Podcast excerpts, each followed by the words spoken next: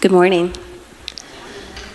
Hear the word of God from Matthew 2, 1 through 12. After Jesus was born in Bethlehem in Judea, during the time of King Herod, Magi from the east came to Jerusalem and asked, "Where is the one who has been born King of the Jews? We saw his star when it rose and have come to worship him." When King Herod heard this, he was disturbed, and all of Jerusalem with him. When he called together all the people's chief priests and teachers of the law, he asked them where the Messiah was to be born. "In Bethlehem in Judea," they replied, "for this is what the prophet has written. But you, Bethlehem, in the land of Judah, are by no means the least among the rulers of Judah, for out of you will come a ruler and who will shepherd my people Israel." Then Herod called Magi secretly and found out from them where the exact time the star had appeared. He sent them to Bethlehem and said, "Go and search carefully for the child. As soon as you find him, report him to me, so that I too may go and worship him." After they had heard the king, they went on their way, and the star that they had seen when it rose went ahead of them until it stopped over the place where the child was. When they saw the star, they were overjoyed. On coming to the house, they saw the child with his mother Mary, and they bowed down and worshipped him. Then they opened their treasures and presented him with gifts of gold, frankincense, and myrrh. And having been warned in a dream not to go back to Herod, they returned to their country by another route. This is the word of the Lord.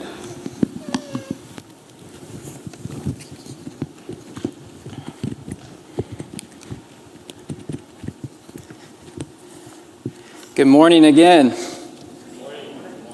So good to be with you all this morning. Hope that you all had a great Christmas. My name is Eric Weiner. I'm one of the pastors here at Waypoint. And this week, as I was preparing for the sermon, I honestly, this is an off week for us. We're not in the midst of a sermon series. We're actually in the new year going to start in the books of Joshua and Judges together. We're going to do a 12-week series beginning next week. But this week was open, and so I remember asking my wife, "What should I do?" You know, it could go anywhere. The options are endless, right? And she said, "Don't be so quick to move away from Christmas." And so I thought, let's keep focusing on this child. Let's remember. Let's look a little more deeply at this child.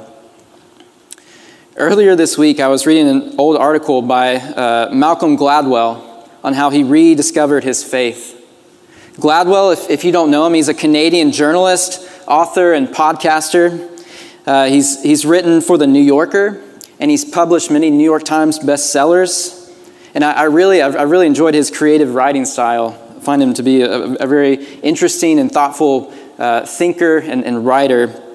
And in this article, he retells some of the research he did for a book he wrote called David and Goliath.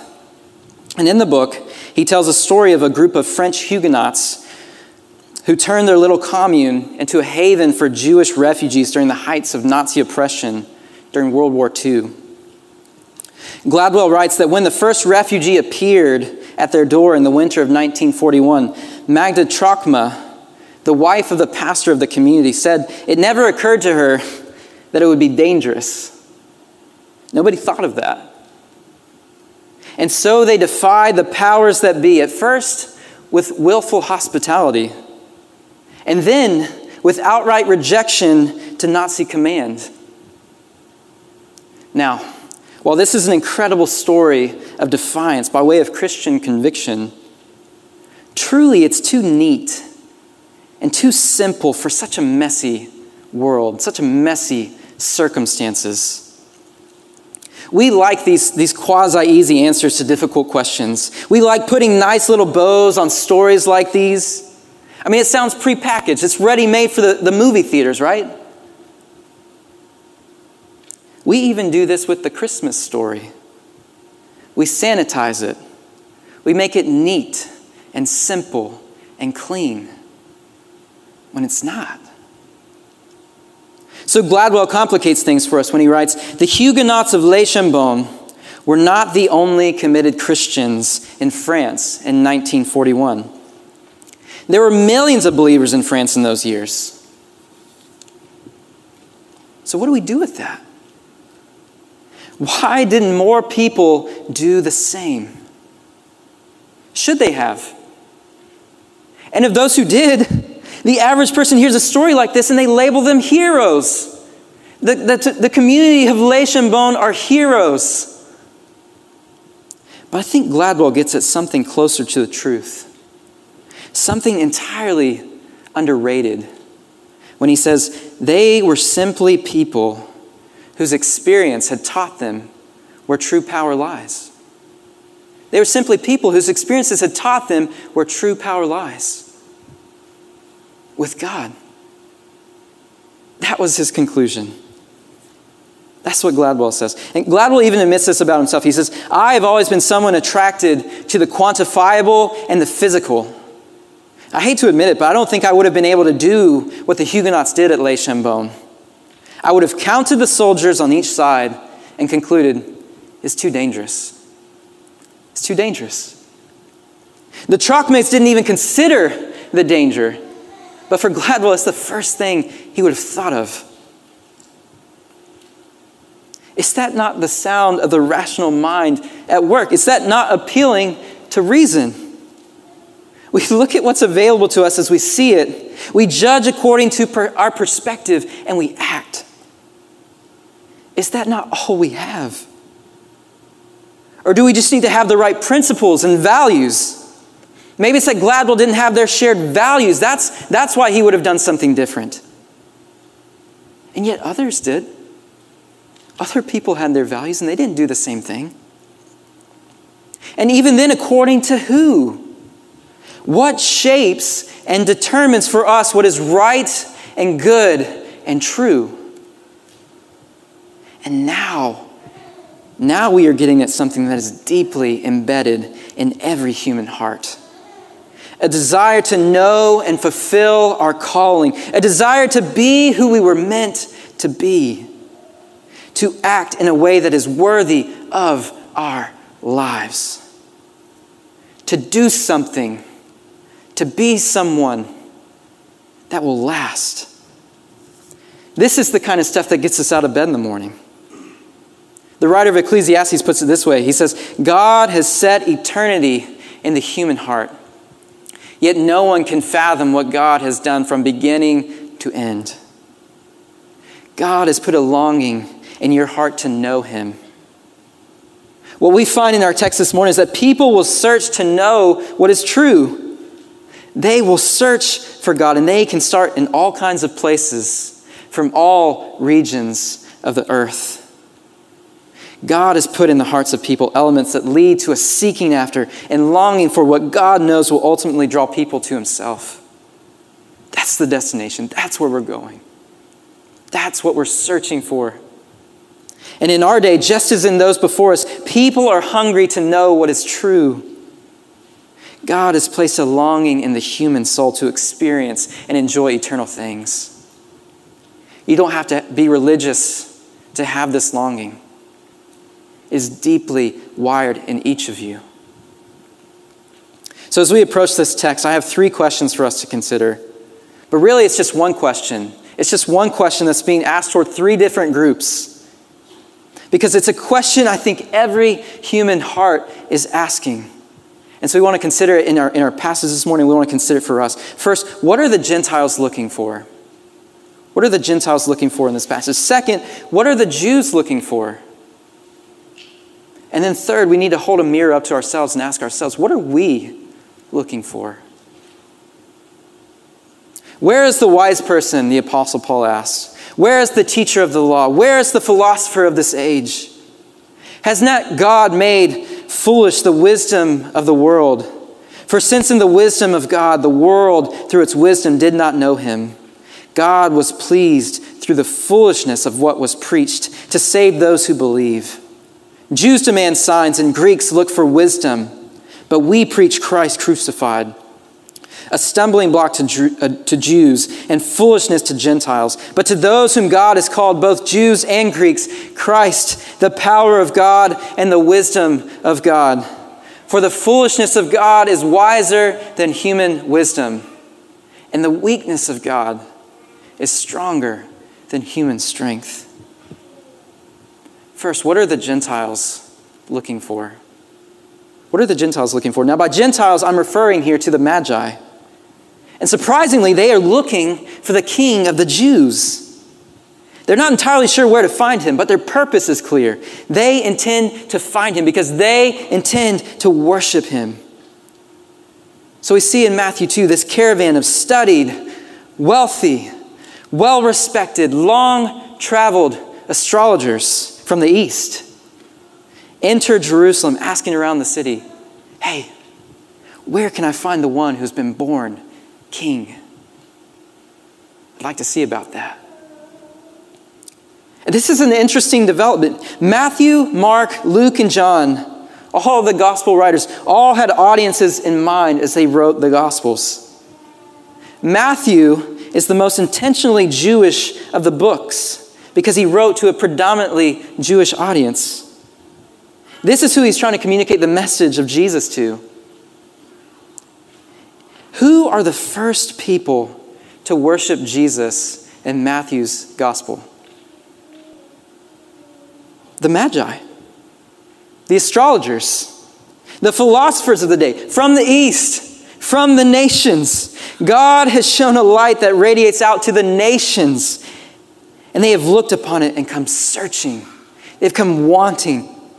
It's just as the prophet Isaiah said, "See, darkness is over the peoples, but the Lord rises upon you, and his glory appears over you. Nations will come to your light, and kings to the brightness of your dawn." For a predominantly Jewish audience, Magi would have been viewed as religiously intolerable. These are not the prize theologians of the day. I mean, just consider this fairly well-known story from the book of Daniel. In the book of Daniel, the Babylonian king Nebuchadnezzar experiences a season of sleeplessness because of these recurring dreams that he's having. He can't sleep. Nebuchadnezzar knows that these dreams mean something. These aren't just dreams. These are important messages that he needs to understand. And so what does he do? He seeks the wisdom of his day. He seeks the sages of his day. Those who are the magicians, the enchanters, the sorcerers, the astrologers. However, Nebuchadnezzar's quest for understanding is stopped short because what he wanted to know, and in the way that he wanted to know, could only be made known by God. It's obvious in the text. And so the wise men that come to him, they complain. They say, "What the king asks is too difficult. No one can reveal it to the king except the gods, and they do not live among humans." Perhaps the Magi of Matthew 2 changed their minds on that position, that God can live among the humans. So Daniel's insight here is instructive. He says, no wise man, enchanter, magician, or diviner can explain to the king the mystery he is asked about. But there is a God in heaven who reveals mysteries. In other words, Daniel is saying, you Nebuchadnezzar, you were right to value wisdom. But you must understand that human wisdom has its limits. There are things that cannot be known apart from God. Would you like to hear more? And now God has made himself known more directly through his Son. His name is Jesus. So when the Magi come asking to find the king of the Jews, they are genuinely seeking. These are the scholars of the day. They are genuinely asking. They don't know, but they are looking. And notice how they come to understand. Notice how they come to find out where Jesus is. Why do they go to Bethlehem? That's not their first intuition. That's not where the star was leading them. They go to Jerusalem. That makes sense. That's the city center. You go to the capital. That's where you expect to find the king. But that's not where they end up. They end up in Bethlehem. Why? It's not by way of the star. It's not through astrology or human intellect. It's by way of the word. In the text, it says that King Herod had to gather together the chief priests and the teachers of the law to ask them, "Hey, where's the king of the Jews going to be born?" And they tell him, "Bethlehem, of course." He's going to be born in Bethlehem. And so in verses 7 and 8, it says that Herod secretly gathers the Magi and sends them off to Bethlehem. That's how they know. It's through submitting to the word. So what are the Gentiles looking for? They're looking for something that goes beyond human wisdom. And it leads them to bow down to this child, born King of the Jews. Second, what are the Jews looking for? The Apostle Paul says that the Gentiles look for wisdom, but the Jews demand signs. And a sign has been given.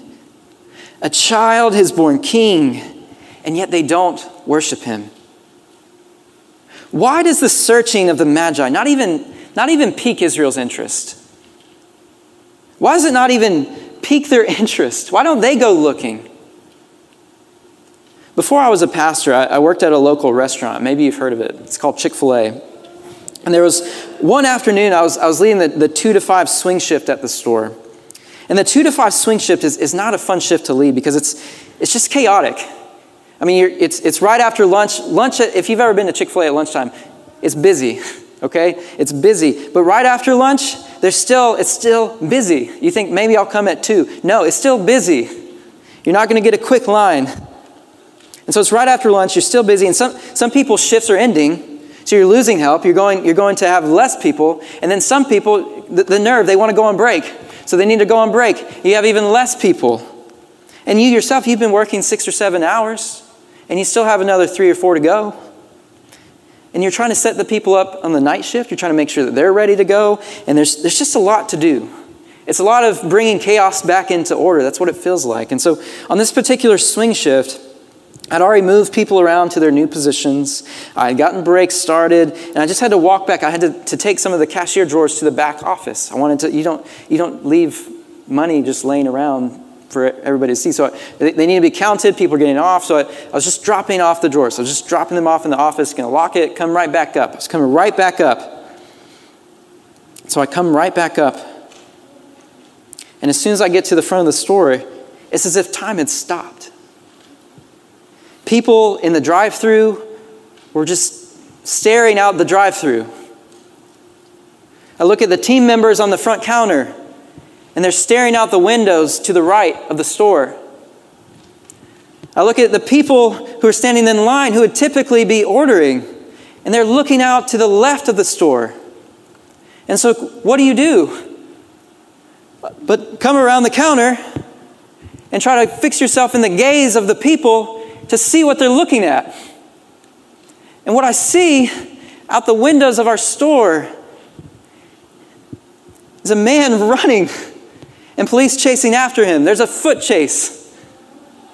Running out the door. Everybody is glued outside watching this happen. What do you do? What do I do? I'm running the store. So I come back to our team and I say, hey, let's get back to work. We have a job to do here. They're doing their job. We're doing ours. Our job is to keep things moving. That, I know that looks interesting. But that doesn't concern you. Let's worry about what does concern us. Let's focus. Let's keep going.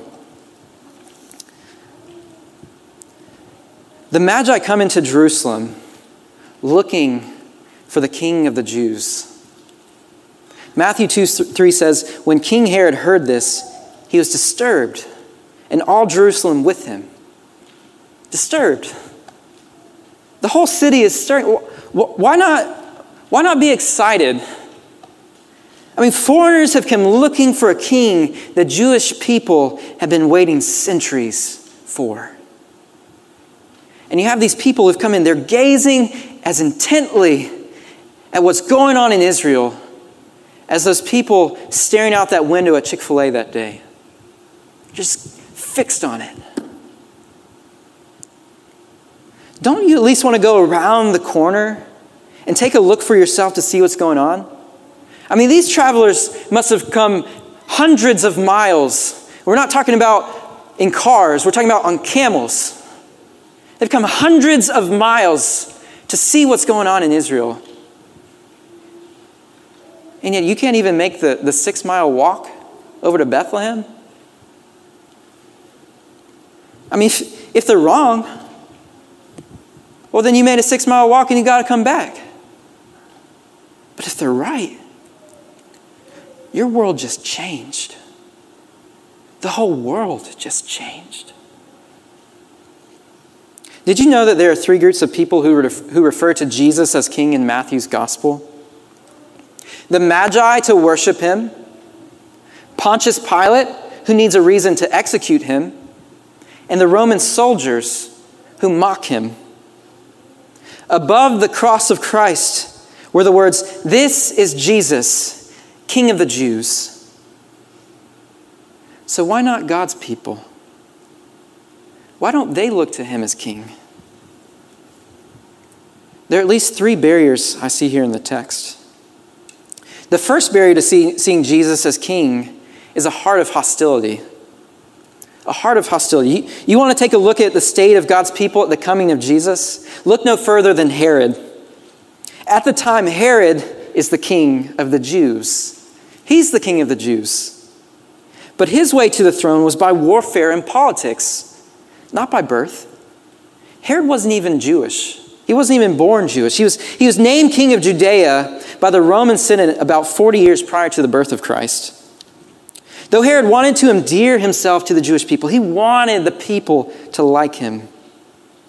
They never embraced him as a true Jew. They saw him as a usurper. He was a usurper. Through his family, though his family had converted to Judaism, he never took the Jewish faith seriously. And this is obvious by the fact that when these foreigners come, when these magi come, looking for the king of the Jews, he gathers all of the religious teachers of the day together and he says, hey, where can we find the king of the Jews? Where's he going to be born? I mean, my 4-year-old can tell you that answer. He has not studied this. He has not acquainted himself with the truth about who God is and what he is doing. So for him, the news of one born king of the Jews was a threat to his rule, not a joy to his heart. So the first barrier is a heart of hostility. A heart of hostility formed. That can happen in Herod. That can happen in any one of us. The second barrier to seeing Jesus as king is status and stability.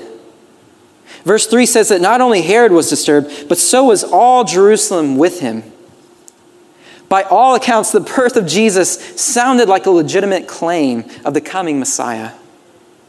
Israel had not forgotten the promise that God would bring a king from the line of David who would reign forever. But they had not had a Davidic king since Zedekiah, whose name meant the Lord is righteous, but who is anything but a picture of God's righteousness. So maybe the idea of a Messiah for them had just grown stale. Maybe it was just too unreal.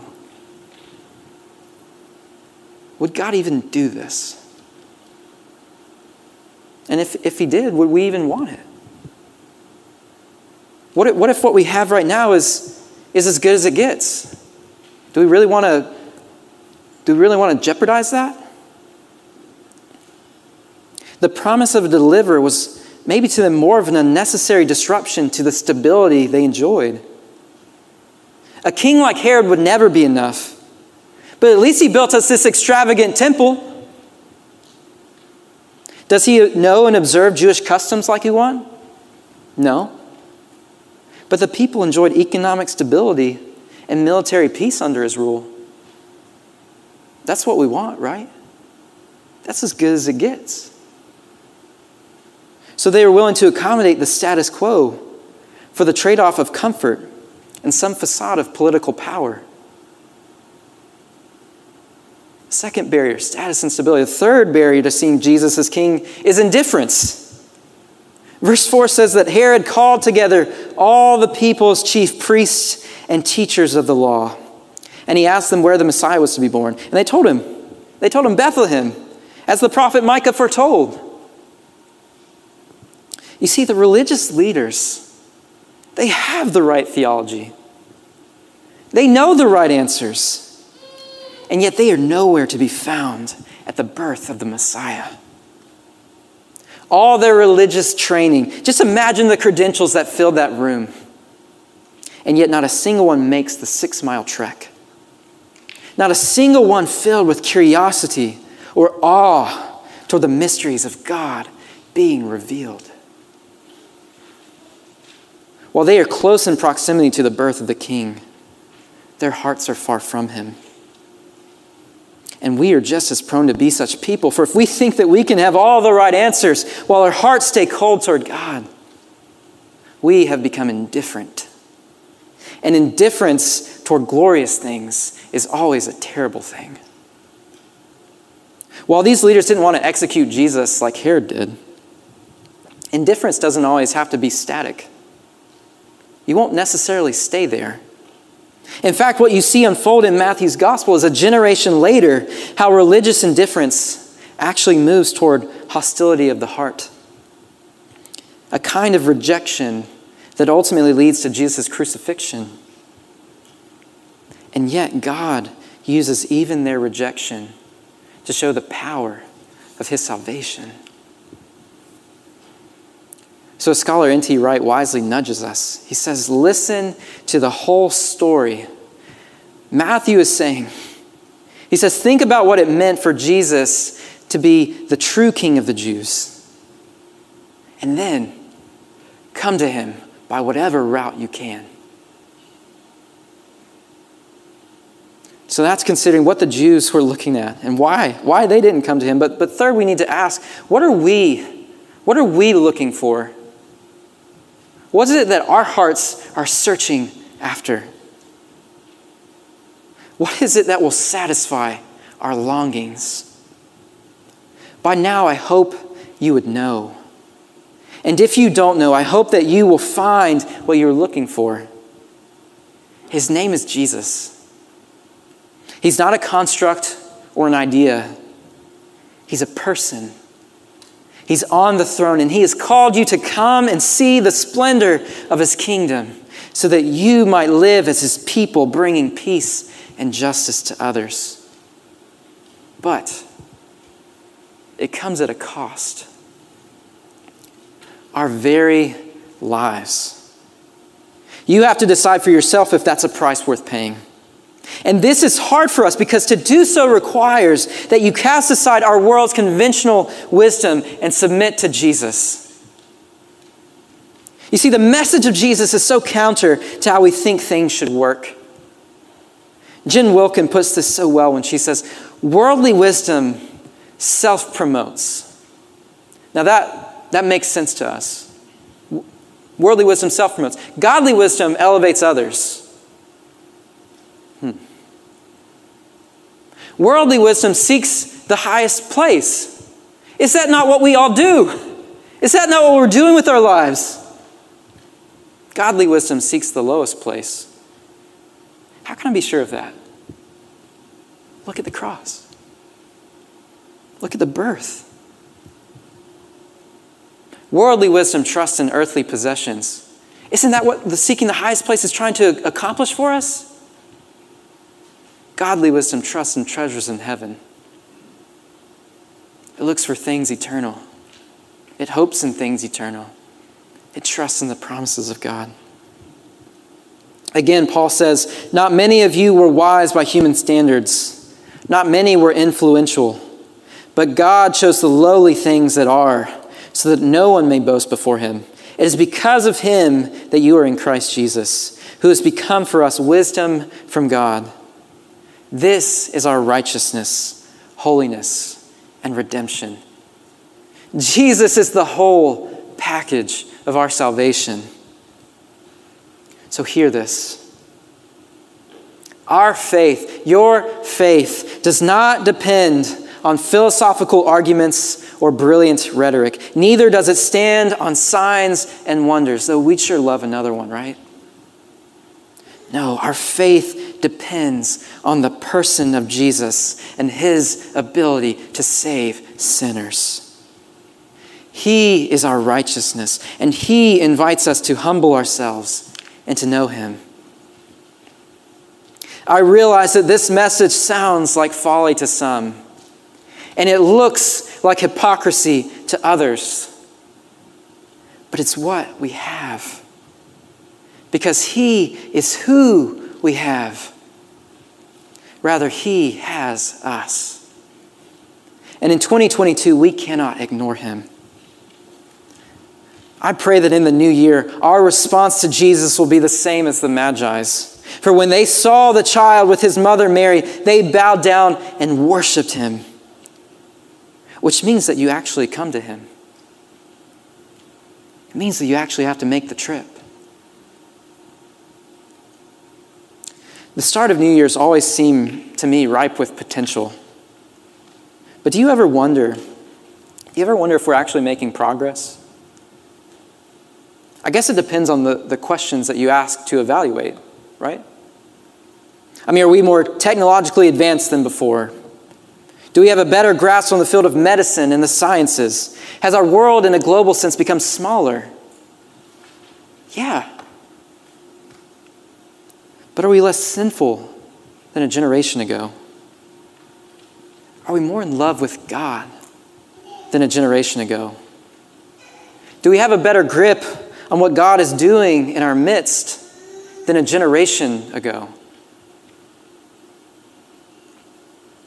If we know who we are seeking, and if we come to Him, and if we bow before Him, then 2020 will be different. And I'm excited for that. I hope that you're excited for that. Will you look to the cross? Will you see the wisdom of the cross? But first, will you remember the birth of this child and then trust God at work in our midst this very day? Because, church, I tell you this day, that child is King. He is our King, and He reigns forever. So come, won't you? Come and worship Him. Set your heart's gaze on Him. Would you see Jesus? Would you see Him? Would you come and see Him? And then follow Him. I know it sounds strange to trust a child, but will you trust this child? Listen to Him. He is the Savior of the world. Let's pray.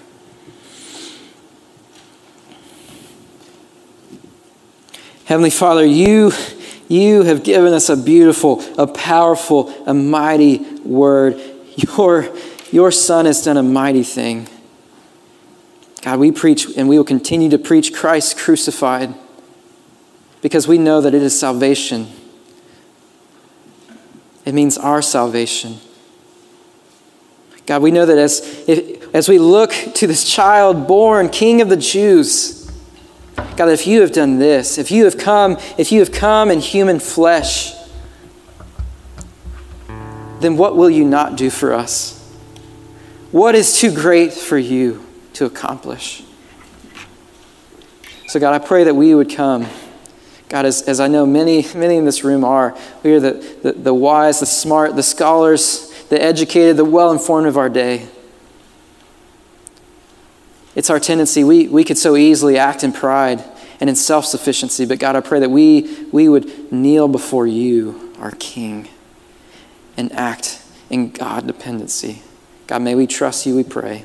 In Jesus' name, amen.